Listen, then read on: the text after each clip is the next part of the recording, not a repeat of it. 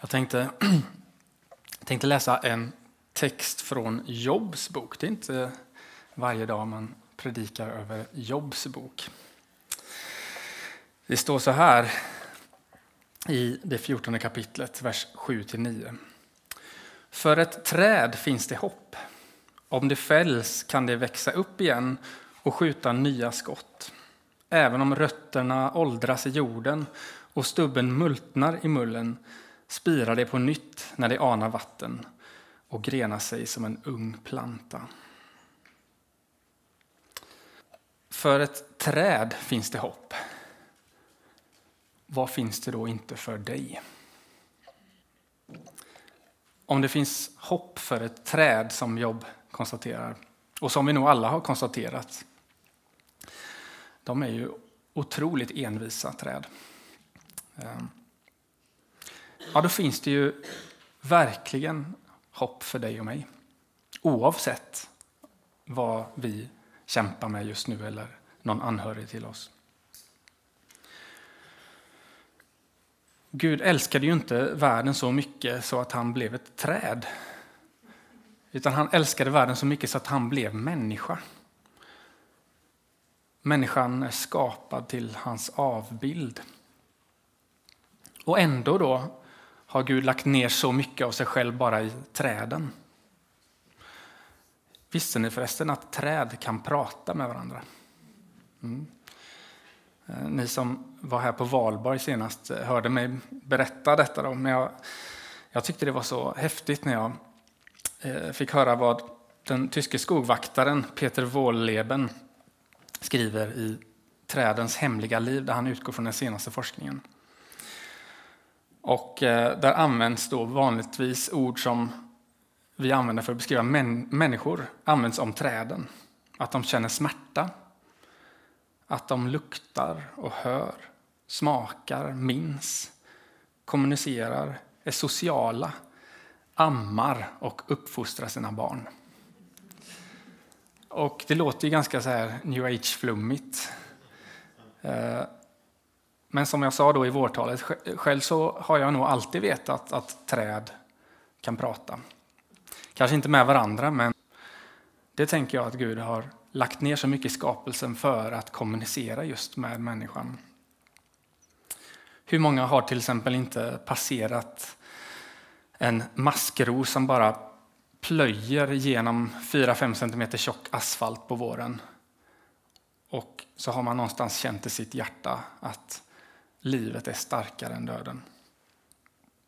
Jag minns själv en sån här tillfälle när jag som 20-åring gick förbi ett körsbärsträd som hade bara brutalt eh, sågats av med en motorsåg en meter över marken. En ganska rejäl stubbe. Och det var någon gång i maj, tror jag. Och det, jag vet inte hur många grenar som hade skjutit upp fullt i blom där i solskenet och bara sträckt sig mot himlen. Eh, och det var en sån här, det var ett ganska starkt tilltal, upplevde jag som 20-åring. Att det här att ge inte upp. Kärleken är starkare än hatet, livet är starkare än döden. För ett träd finns det hopp. Om det fälls kan det växa upp igen och skjuta nya skott. Även om rötterna åldras i jorden och stubben multnar i mullen spirar det på nytt när det anar vatten. Vatten som är en bild för Guds ande och grena sig som en ung planta. Ja, jag tog ju förstås en text med skott när det är skottdagen. Eh, och skottdagen är ju speciell. Eh, vi var ju lite beredda för fyra år sedan på att vi kanske skulle få en skottdagsflicka, Lydia. Eh, min fru var lite nervös. Hon började genast tänka sådär födelsedagar. Hur blir det då? om, om, på rätt dag var fjärde år och så vidare. Och jag istället gick och hoppades, hoppas, hoppas. Det vore ju häftigt. Tänk vad mycket man kan fira det där var fjärde året då istället. Eh, men skottdagen det är lite speciellt. Att man behöver slänga in en extra dag sådär för att allting ska gå ihop. För annars, senaste forskningen kring universum är ju annars att det är så otroligt finjusterat. Och det, blir bara, det bara framgår mer och mer i forskningen att universum ser ut som det gör för att det ska kunna finnas liv på jorden, på vår planet. Det är ungefär så eh, forskningen går mer och mer. Eh, och bara en sån här liten detalj att solen och månen för oss ser lika stora ut. De är ju verkligen inte lika stora. Jag tror, om jag minns rätt, så är solen 400 gånger större än månen. Ni får, någon får rätta mig om jag har fel här, någon som kanske kan detta bättre. Men samtidigt då så är solen 400 gånger längre avstånd från jorden än vad månen är och därför ser de likadana, lika stora ut för oss.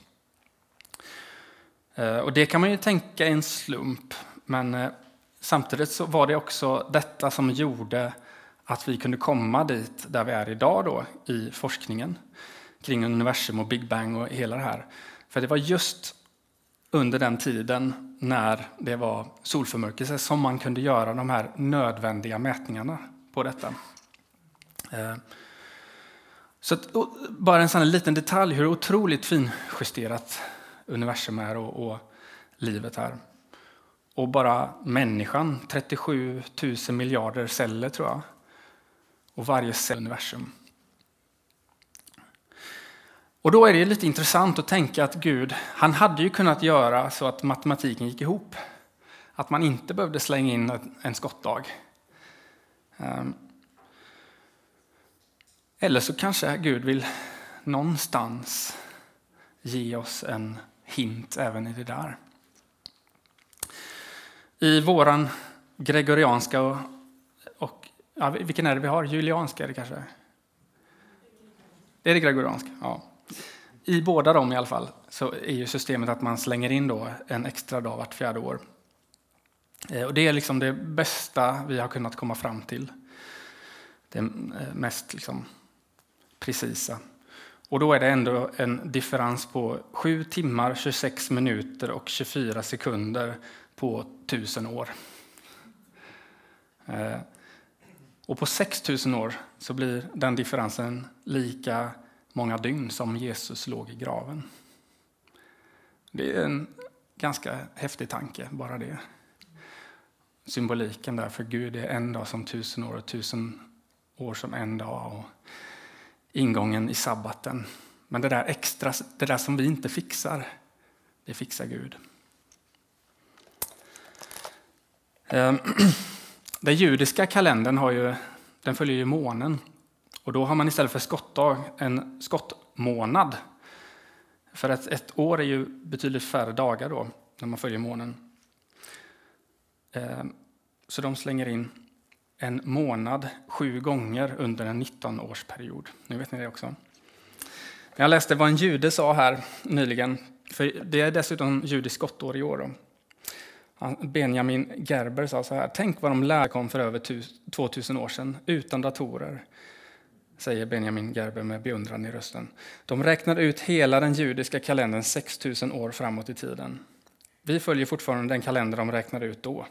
Med hjälp av enkla sandtavlor och kulramar räknade de skriftlärda ut när varje judisk helg skulle firas långt in i framtiden. Utan datorer. Och jag läste idag att... Eh, är det någon som har försökt handla på Ica idag förresten? Gick det, Hanna? Ja, just det. Problemet var skottdagen. Det fixade inte datorerna helt enkelt. Så eh, datorerna har svårt för det där också. Eh, men varför heter det då skottdagen? Är det någon som vet det? Ja, det är för att något har skjutits in. Eh, något extra skjuts in för att skapa balans. Och tänk om Gud någonstans har lagt ner det för oss kloka människor idag. Att vi någonstans ska fatta att skulle vi bara fortsätta i våra egna system så skulle snart sommaren vara vinter och vinter sommar. Eh, och någonstans är det så för oss också i livet att om inte vi får det där lilla extra med jämna mellanrum som bara Gud kan ge så kommer vi till slut hamna så vilse så att vi kallar gott för ont och ont för gott. Och jag tänker att där är fariseerna en varning för oss. För jag tror att de började som en sund rörelse, en väckelserörelse. Och de, det märker vi också att de rätt. De hade väldigt mycket rätt kunskap, eh, men ändå hade de hamnat så fel. För de hade någonstans missat behovet av det där som bara Gud kan ge. De förlitade sig så mycket på sina egna system så att de inte kände igen Jesus, för han kom med det de hade eh, klarat sig utan, nåden. Och därför kallade honom för hädare. Och det var de som drev honom till att dödas. Så vi behöver, vi behöver stanna upp och någonstans begrunda det här behovet en sån här dag, tänker jag, skottdagen. Att det är Guds tanke att vi med jämna mellanrum ska låta honom skjuta till det där extra i våra liv. Nya skott, då tänker vi direkt att det är någonting som liksom tränger ut. Men det tränger inte ut nya skott om inte något först skjuts in. Man lägger till någonting i sitt liv som får bära frukt. Och det är bara Gud som kan göra det. Om man tänker på det, hela Bibeln, alltså hela frälsningshistorien är ju egentligen ett enda långt skottår eller jubelår skulle vi kunna kalla det.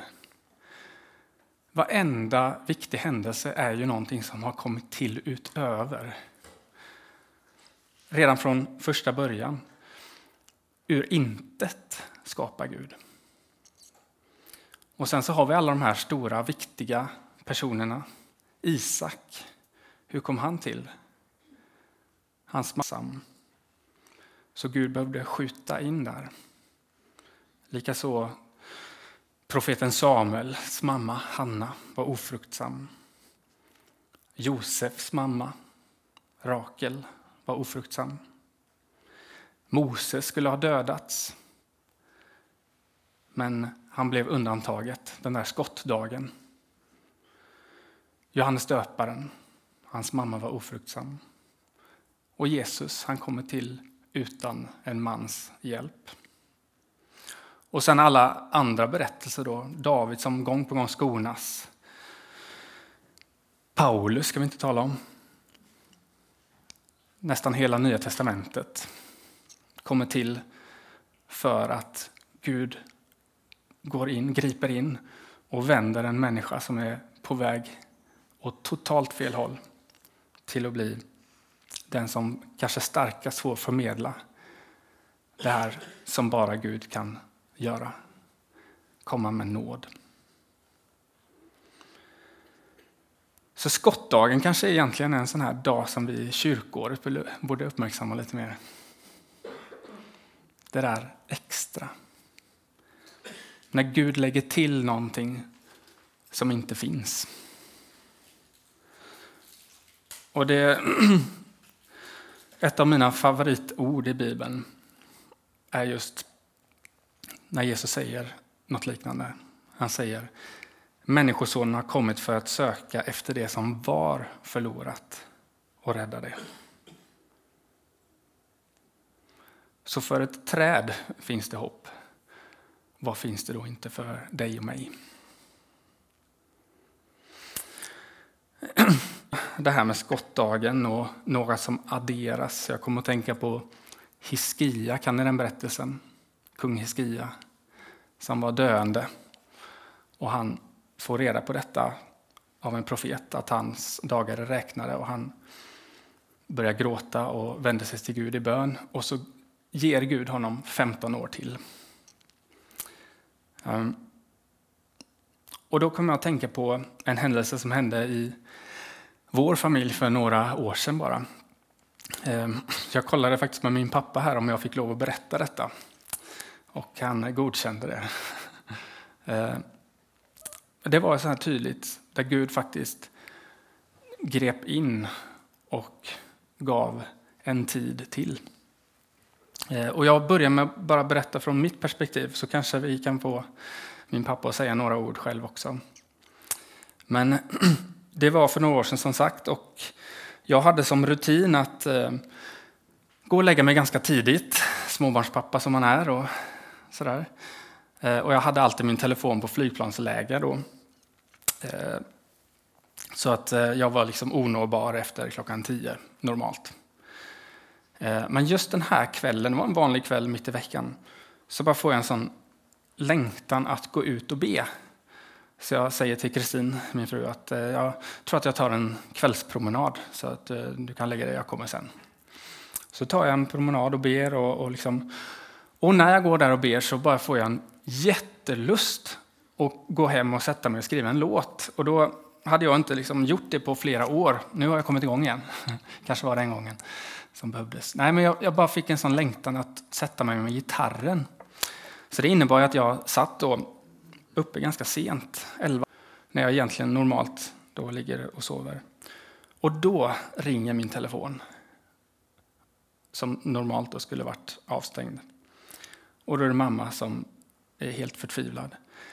Joel, pappa har fallit ihop och eh, han andas inte. Eh, kan du be? Så, eh, och hon visste inte, jag märkte att hon var i chock. Jag blev i chock. Och jag hade precis målat en tavla då. Eh, en duva som liksom lyfter från dödsriket, ser det ut som. Eh, så jag bara fick syn på den. Jag tog ner den, satte den, föll på knä och bara bad. Liksom, Gud, andas, blås in i syre i lungorna. Eh, bara bad så här. Och eh, kanske vi ska ta in dina ord här nu, pappa.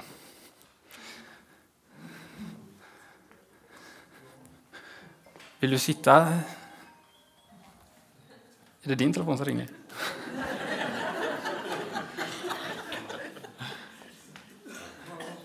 Ja. Du får en handmick här. Så.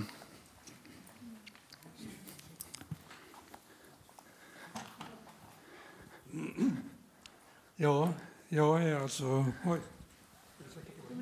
Den, den är nog på. Jag är alltså Joels pappa då. Och ja, det här hände. Och eh, jag fick ju frågan idag då. och eh, jag har faktiskt inte satt ord på denna händelsen så mycket. Utan den har fått... Den har varit en väldigt stor, har haft en väldigt stor betydelse för mig i livet. För att på något sätt så efter den dagen så är det en annan inriktning i mitt liv. Helt klart. Och eh, det Joel säger nu, det, det är det jag har tänkt på idag. Det här är en, alltså en massa händelser där människor, känner jag, har, har ställt sig till förfogande på något sätt. Precis som Joel säger nu, och det, det följde med hela denna kedjan. Och eh, bara sån sak som att Ellen var uppe på andra våningen, min hustru då, och eh, spelade orgel och komponerade och så, men kände bara plötsligt att hon skulle gå ner, kommer jag ihåg att hon har berättat. Och eh, det var bara strax innan, annars hade hon ju naturligtvis inte hört och känt något, eller sett någonting. Och eh, jag gick in på toaletten och kände att någonting hände. Jag gick ut och jag minns inte mer. Du låste inte dörren? Nej, jag låste inte dörren. Det gjorde jag bara för att jag skulle inte göra det, kände jag. Och så gick jag ut, och, men sen föll jag ihop då. Och, eh, nu kan jag berätta då vad som jag inte var med om själv då, men jag varit ju medvetslös i ungefär 80-90 minuter då från det. Och jag hade sagt till Ellen att du måste hjälpa mig. Och så föll jag. Och jag, hade, jag var ny, ganska nyopererad. Ehm, jag hade opererat en, en höftled och eh, jag hade fått in en bakterie. Så att det, det, var, det var en rätt komplicerad händelse, bara det. Och, ehm, ehm, eh, eh, ska vi se här, så att jag minns att jo, jag föll och jag hade på ett, ett larm, ett larm på min, på, min, på min hand som jag hade fått. Och när jag föll, då, då slog den i någonting på vägen ner när jag föll och larmet gick på till 112 utav sig självt bara. Och de började ropa och fråga vad är det som har hänt. Och då visade det sig också att just den dagen, vi, vi hade byggt ett alldeles nytt hus och eh, vi hade inte bott där mer än i typ 8-10 månader. Och eh, vi hade haft jätteproblem hela tiden med leveranser som skulle komma för den kom fel. Körde 200 meter upp i skogen och stannade där för att GPSen sa att där låg vårt hus. Men just den dagen fick jag reda på senare att de hade prövat ett nytt system i hela regionen med att de gick på telefonen istället skulle testa på det istället för den adress som var inlagd i GPSen.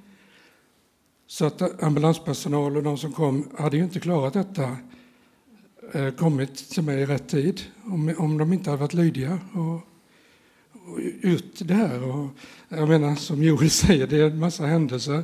Och nu när vi åkte hit så berättade Ellen i bilen om när ambulanspersonalen kom. För att Ellen fick då under, det var ungefär en, en kvart då, hon, hon, hon eh, fick, hon bad naturligtvis väldigt intensivt och fick saker hon skulle göra med mig, som att massera stora muskelgrupper för att hålla igång cirkulationen i kroppen. Eh, och det, det räckte. Och så när ambulanspersonalen kom då, då, då slutade jag att andas. Och då såg ju Ellen hur, hur den här mannen liksom kastade sig in för sitt liv, den här personalen, och gjorde allt för att rädda mitt liv.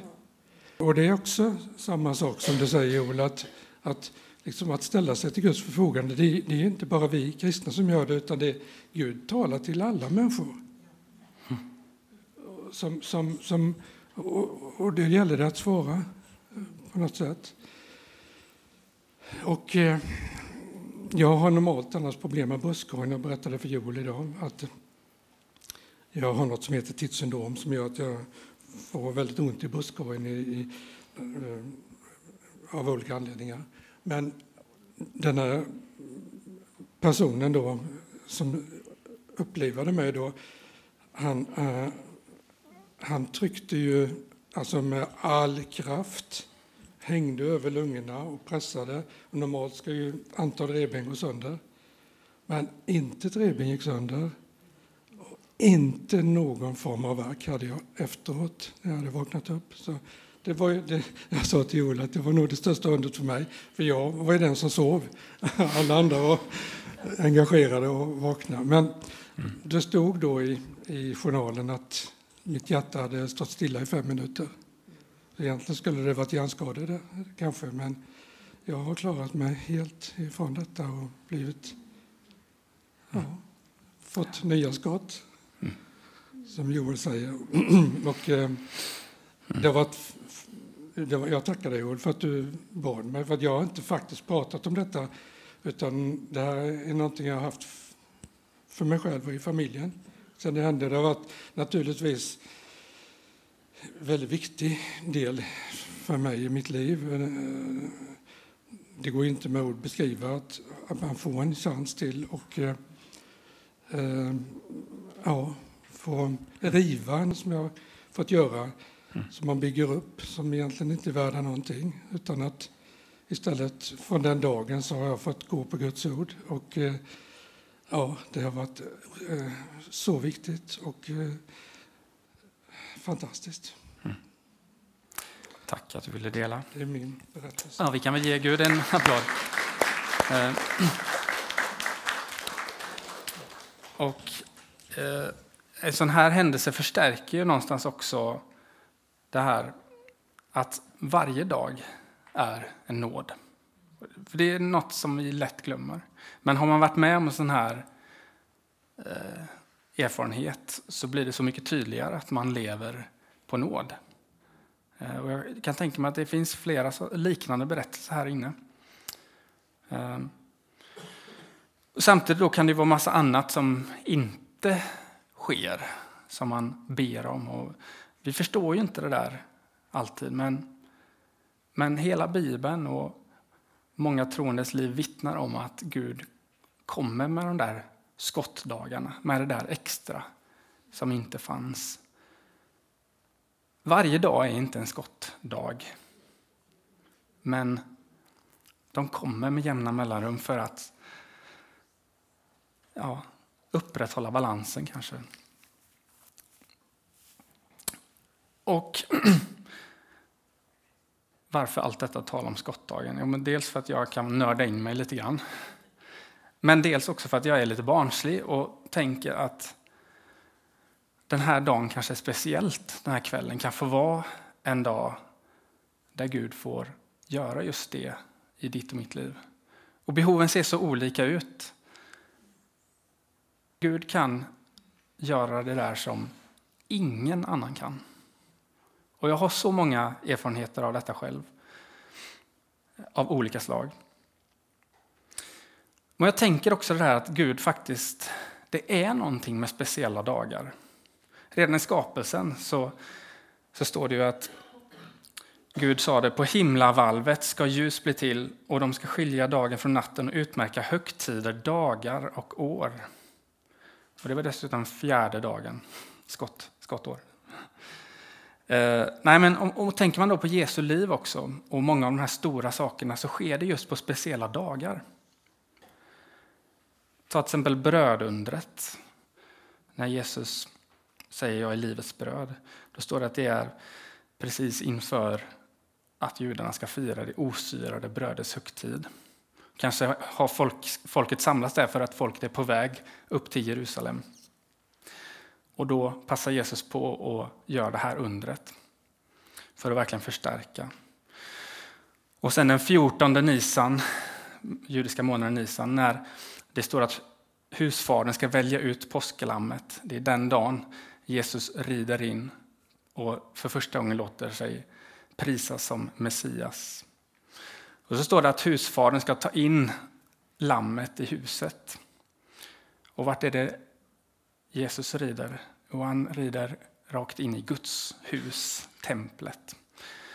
Eh, och sen bara några dagar senare, när påskalammet slaktas, samtidigt dör Jesus på korset. På pingstdagen, när man firade att Gud gav lagen för det befriade folket, så ger Gud lagen i hjärtat hos det befriade folket, de som tagit emot Jesus. Och då tänker jag att vi kan väl få vara så barnsliga så att vi kommer att ropa till Gud på skottdagen om att ge oss det där som bara Gud kan ge, som vi inte kan hur mycket vi än kämpat och försökt och räknat och så kommer vi till korta. Men Gud kan göra det där och så mycket mer. Och det sista jag vill bara säga då, Chaim. Någonting kort om det här judiska ordet för liv. Om ett hebreiskt ord slutar på im så är det i princip alltid plural. Och det är faktiskt så att liv heter liv i plural på, på hebreiska, alltså flera liv. Och det finns olika tankar om det. Dels att liv kan inte leva, levas ensamt. Och vi är inte skapade för att leva själva, utan vi är skapade för att leva med Gud, med honom som kan ge det där extra. Men död, mavet, står i singular. Det står inte i plural. I den här världen, i den här världens sätt att tänka så är döden det definitiva och livet någonting begränsat. Men för Gud är det precis tvärtom. Därför heter död på hebreiska mavet, alltså i singular, medan liv heter i plural, chaim. Det är livet som är obegränsat i Gud. Och han kan göra det i ditt och mitt liv. Så vi ber.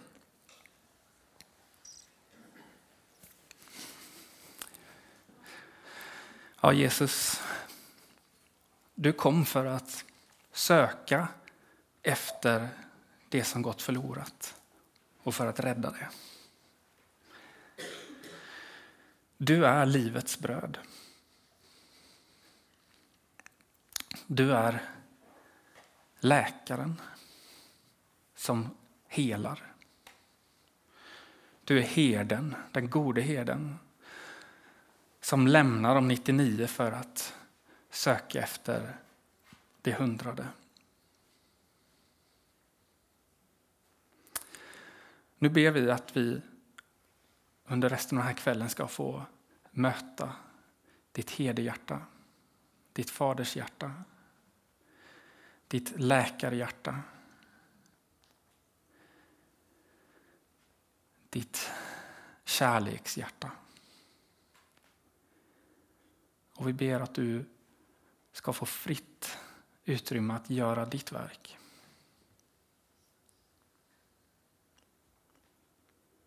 Att du skjuter in av din nåd, din förvandlande nåd, ditt liv. Amen.